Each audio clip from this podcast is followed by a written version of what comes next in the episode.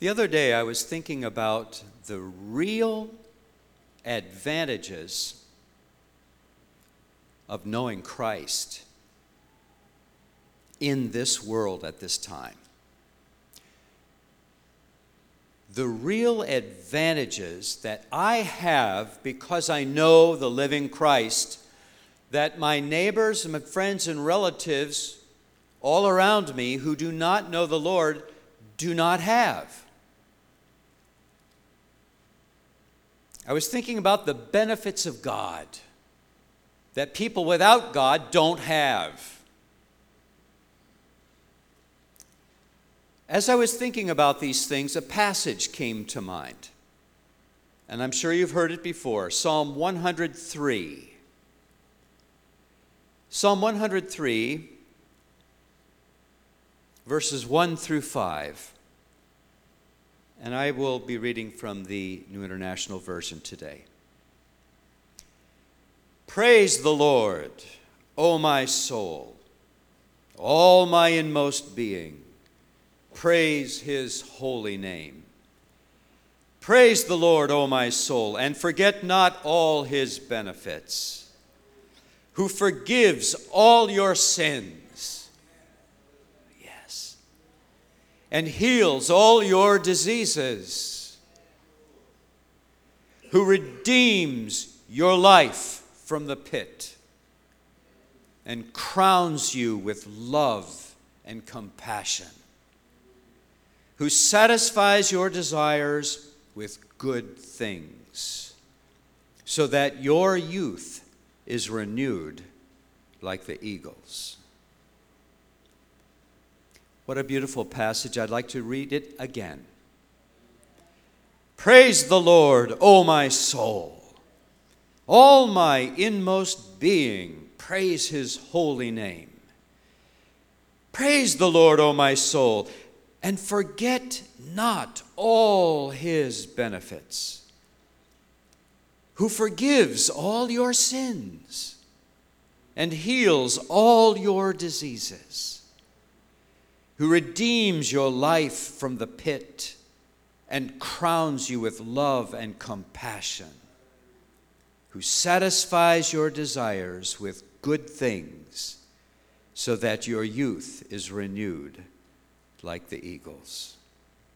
This is God's word. And our theme today is the benefits of God or the benefits that this world does not have. Once again, in verses 1 and 2, he says, Praise or bless the Lord, O my soul, doesn't he? He says, And all that is within me, praise or bless his holy name. I like to read books and articles about people that seem to have succeeded in life uh, those that are noted as great athletes or great warriors, or those who have reached the top of their game when it comes to business or work or whatever they do.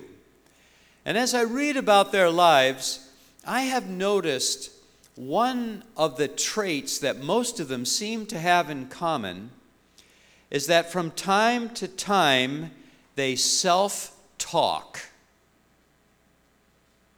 They talk to themselves. Men, have your wives ever suspected you of being crazy because they catch you talking to yourself?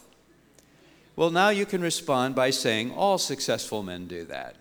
All successful people do that. Well, many of them do anyway. And I don't mean in, in a silly way, but what I mean is, there are times, if we're ever going to accomplish anything in this world, and if especially if we're ever going to accomplish anything for the kingdom of God, where we have to just step out of ourselves a little bit, turn around and take a direct eye to eye look at ourselves, kind of step away from the emotions, step away from the loopy thinking, and just kind of get on a, another level and turn around and talk to ourselves and talk a little sense back into ourselves. Have you ever had to do that? Yeah, I have. I'm just amazed at, at how many times in my life I allow myself, as a man filled with the Holy Spirit, redeemed by Jesus Christ, loved by the Father, believing in eternal life, having seen countless answers to prayer, seeing God having worked in my life, I find myself sometimes walking around with a droopy attitude and my head hanging down and looking at my shoes and whimpering inside of myself like a baby. And sometimes I, I just have to say, now just wait a minute. Who am I? Who is God? No wonder the Bible reminds us and says, Rejoice in the Lord always. Why? Well, Jesus said, In this world, yes, you have tribulation. But as our worship leader reminded us so well today, Christ has overcome the world and still does. And his victory over this world, and if we are in Christ, means our victory over this world.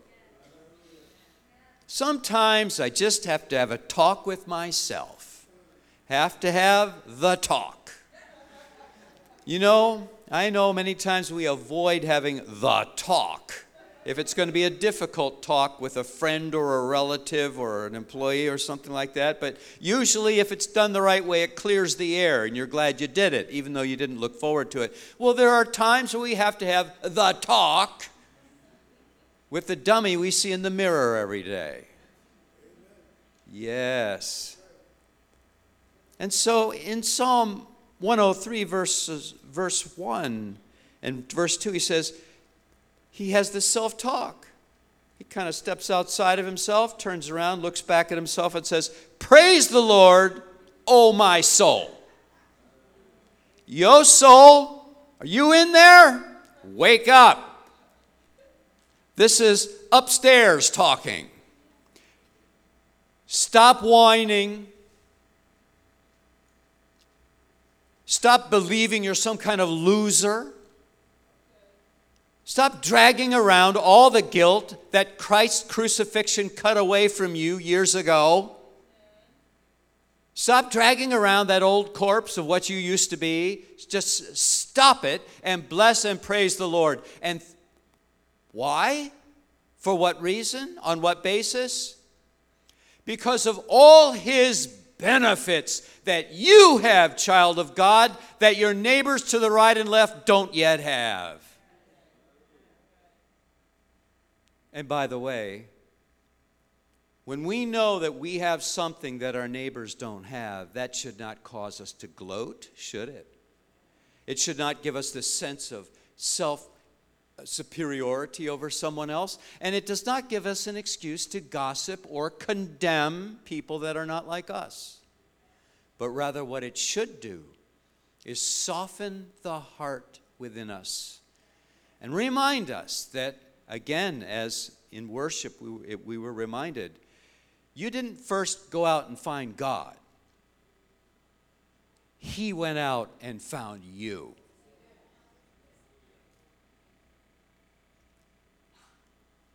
To Him belongs all the glory. And so we need to remind ourselves soul, bless the Lord and praise the Lord today. Now, sometimes, dear friends, we have just like a, um, like a brain talk to our emotions, human to human, department one to department two. You know, get your act together. But other times, I think when we have this self talk, when it comes to being a Christian, it is your, the, the Holy Spirit talking to your spirit or your soul. That kind of inner talk goes on too, and thank God for it. The Holy Spirit. How many of you have ever had the experience, and I bet you a lot of hands are going to go up, when you were reading the Bible and all of a sudden something in that word just came out at you and just touched you, it just lit up, it touched your soul, it, it answered a question, it, it scratched an itch, it, it, it filled a hunger, it gave you courage. How many of you have had that experience when you were reading the good book? Yeah, and do you praise God? And you know what? That didn't happen in my life before the Spirit of God and before salvation came to me. I never, I just opened the Bible. I didn't understand what it was saying. Though it was in perfect English, I didn't understand it at all. But when the, the Lord came into my life, boom, that book lit up to me. And we have those experiences when we study the Word where it speaks personally to us. That's that's that good Holy Spirit self talk to us. Or how many of you have been wrestling with things and you were talking to some trusted, wise friends and they gave you a word of encouragement a word of advice and it went ding? That's just what I needed to hear. Thank you, Holy Spirit. Or how many of you have been thinking about things, worried about things, afraid of things? And then a message an impression, a conviction came and landed right into your soul, a rock to hold on to in a stormy time. And you came out of your prayer closet. You went into your prayer closet as a coward, and you came out of your prayer closet as a lion. What was that? It was the Holy Spirit having a talk with my soul. Thank God for that. You'll remember in the book of 1 Samuel, read about David and his band of desperados who were with him. This is before he became actually king, and he was fighting battles with uh, Saul's army, he was fighting battles with others. And at one point, a marauding band, when he and his men were out fighting another battle, another group of enemies came in from behind them and stole the women and the children and all of their belongings. And David and his warriors came back into the burning camp, and all their loved ones were missing. And the fellow warriors with David wanted to string him up. They wanted to attack him, wanted to kill him, wanted to turn against him, be bitter. David was heartbroken, but what does the Bible say he did? Exactly. He encouraged himself, he strengthened himself in the Lord. He had a talk with himself. The Spirit of God had a talk with him, within him. And things turned around. And David went out, he and his men, and they recaptured and got their women and their children, and a lot more besides in terms of riches. So we see this in David. Loved ones, here's something I believe God wants you to walk away with today, and me too. And it's this have that talk with your soul. And listen to the Spirit of God when He wants to talk to your soul all of us are prone to linger in the puddle of worry. All of us get stuck on making some decisions. All of us think the way the world thinks too often. But the Lord says this today I will counsel you with my eye upon you. And uh, you will hear a voice behind you saying, This is the way. This is the way. Walk ye in it. Talk to your own soul and welcome and expect the Spirit of God to talk to your soul as well.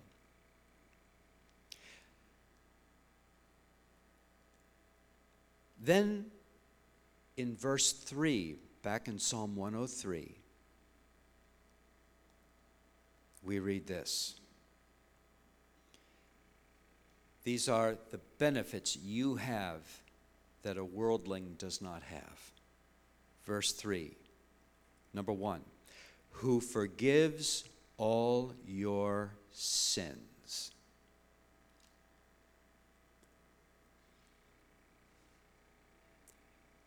The Holy Spirit led us to sing today. What can wash away my sins? Nothing. Nothing. There is no money or valuable thing you can give to erase your sins in God's sight.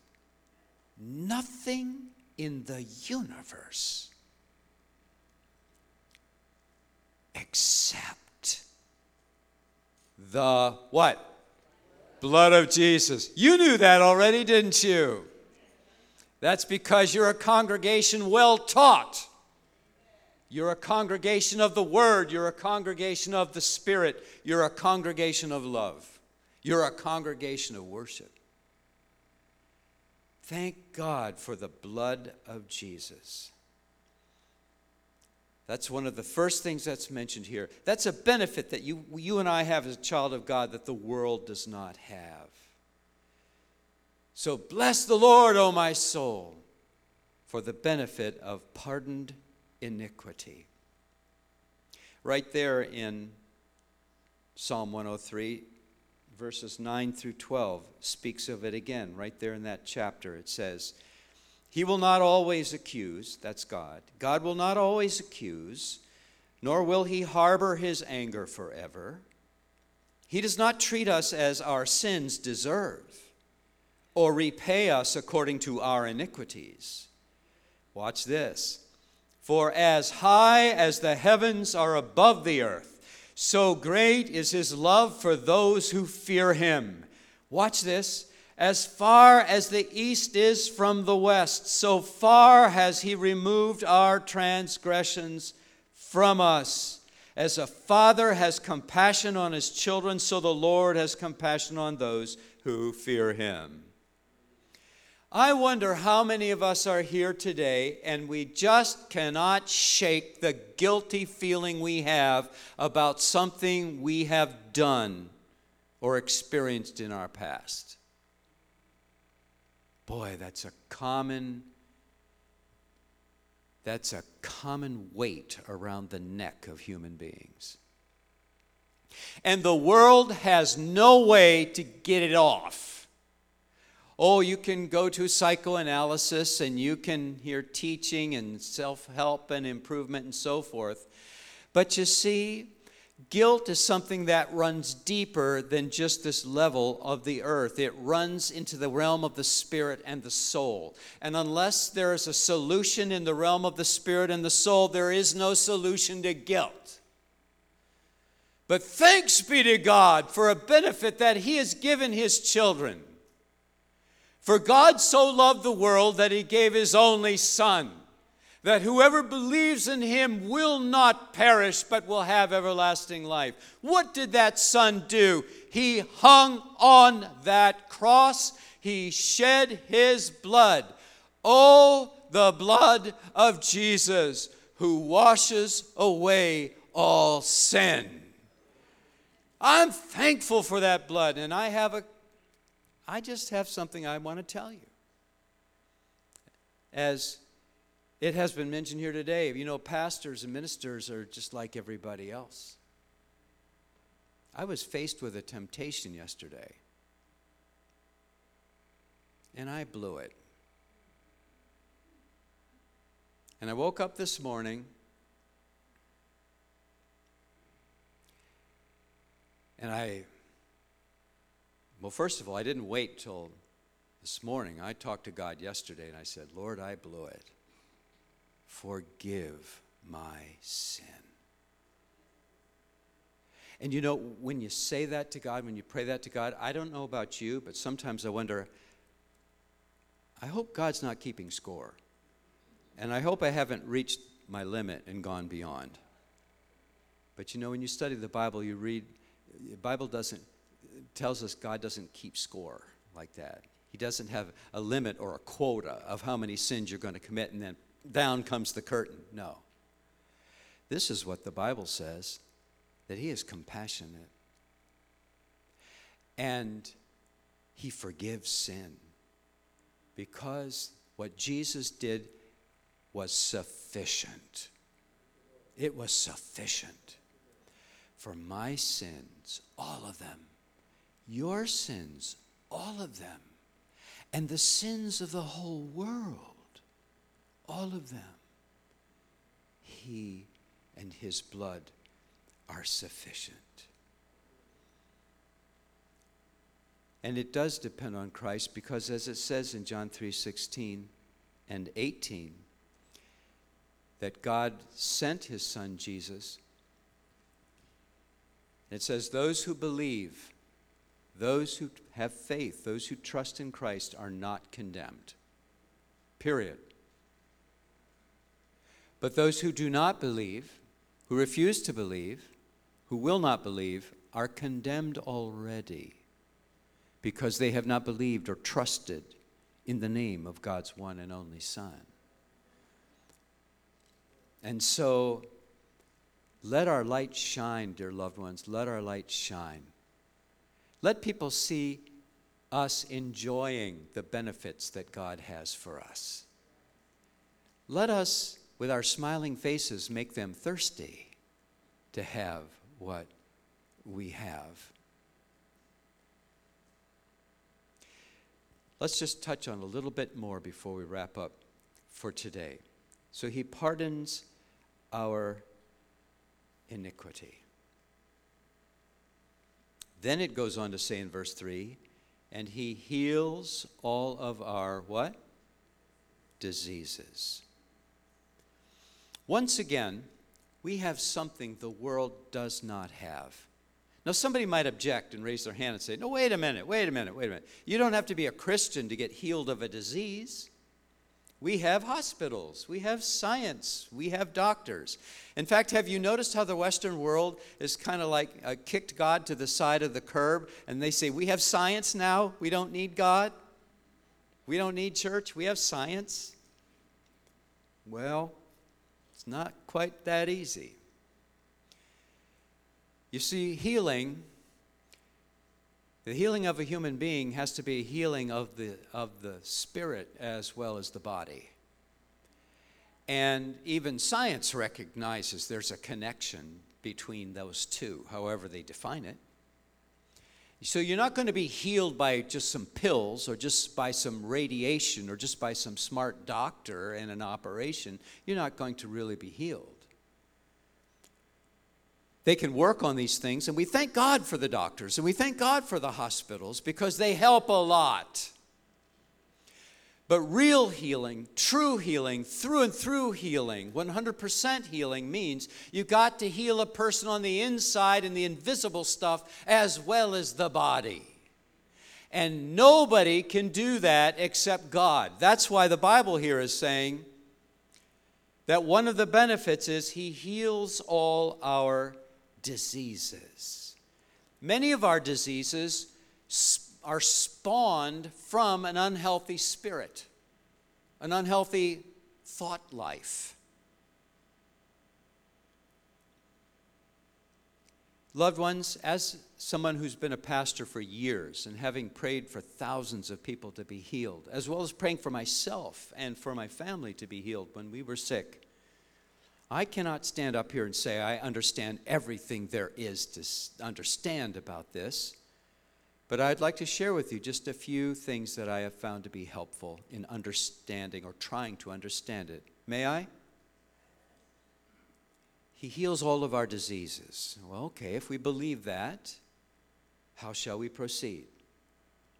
Number one, when you pray for yourself or someone else to be healed, pray and ask with a real expectation that it will happen.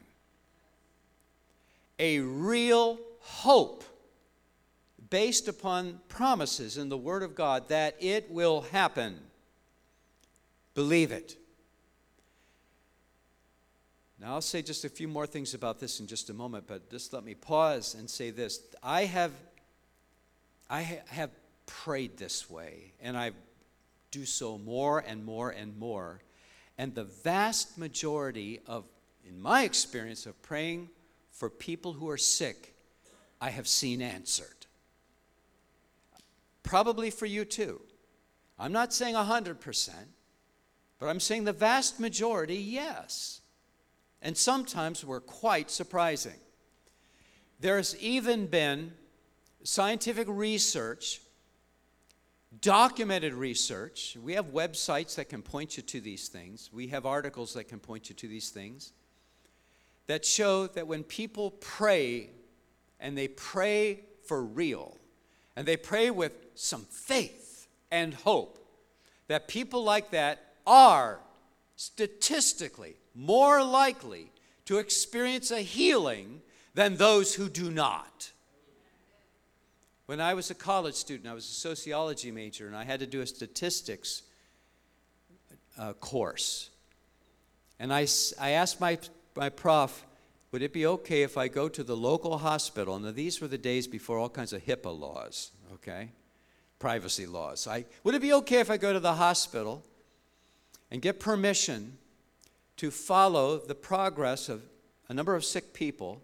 I didn't need to know the names of, of half the group, but set them up into two groups of similar situations.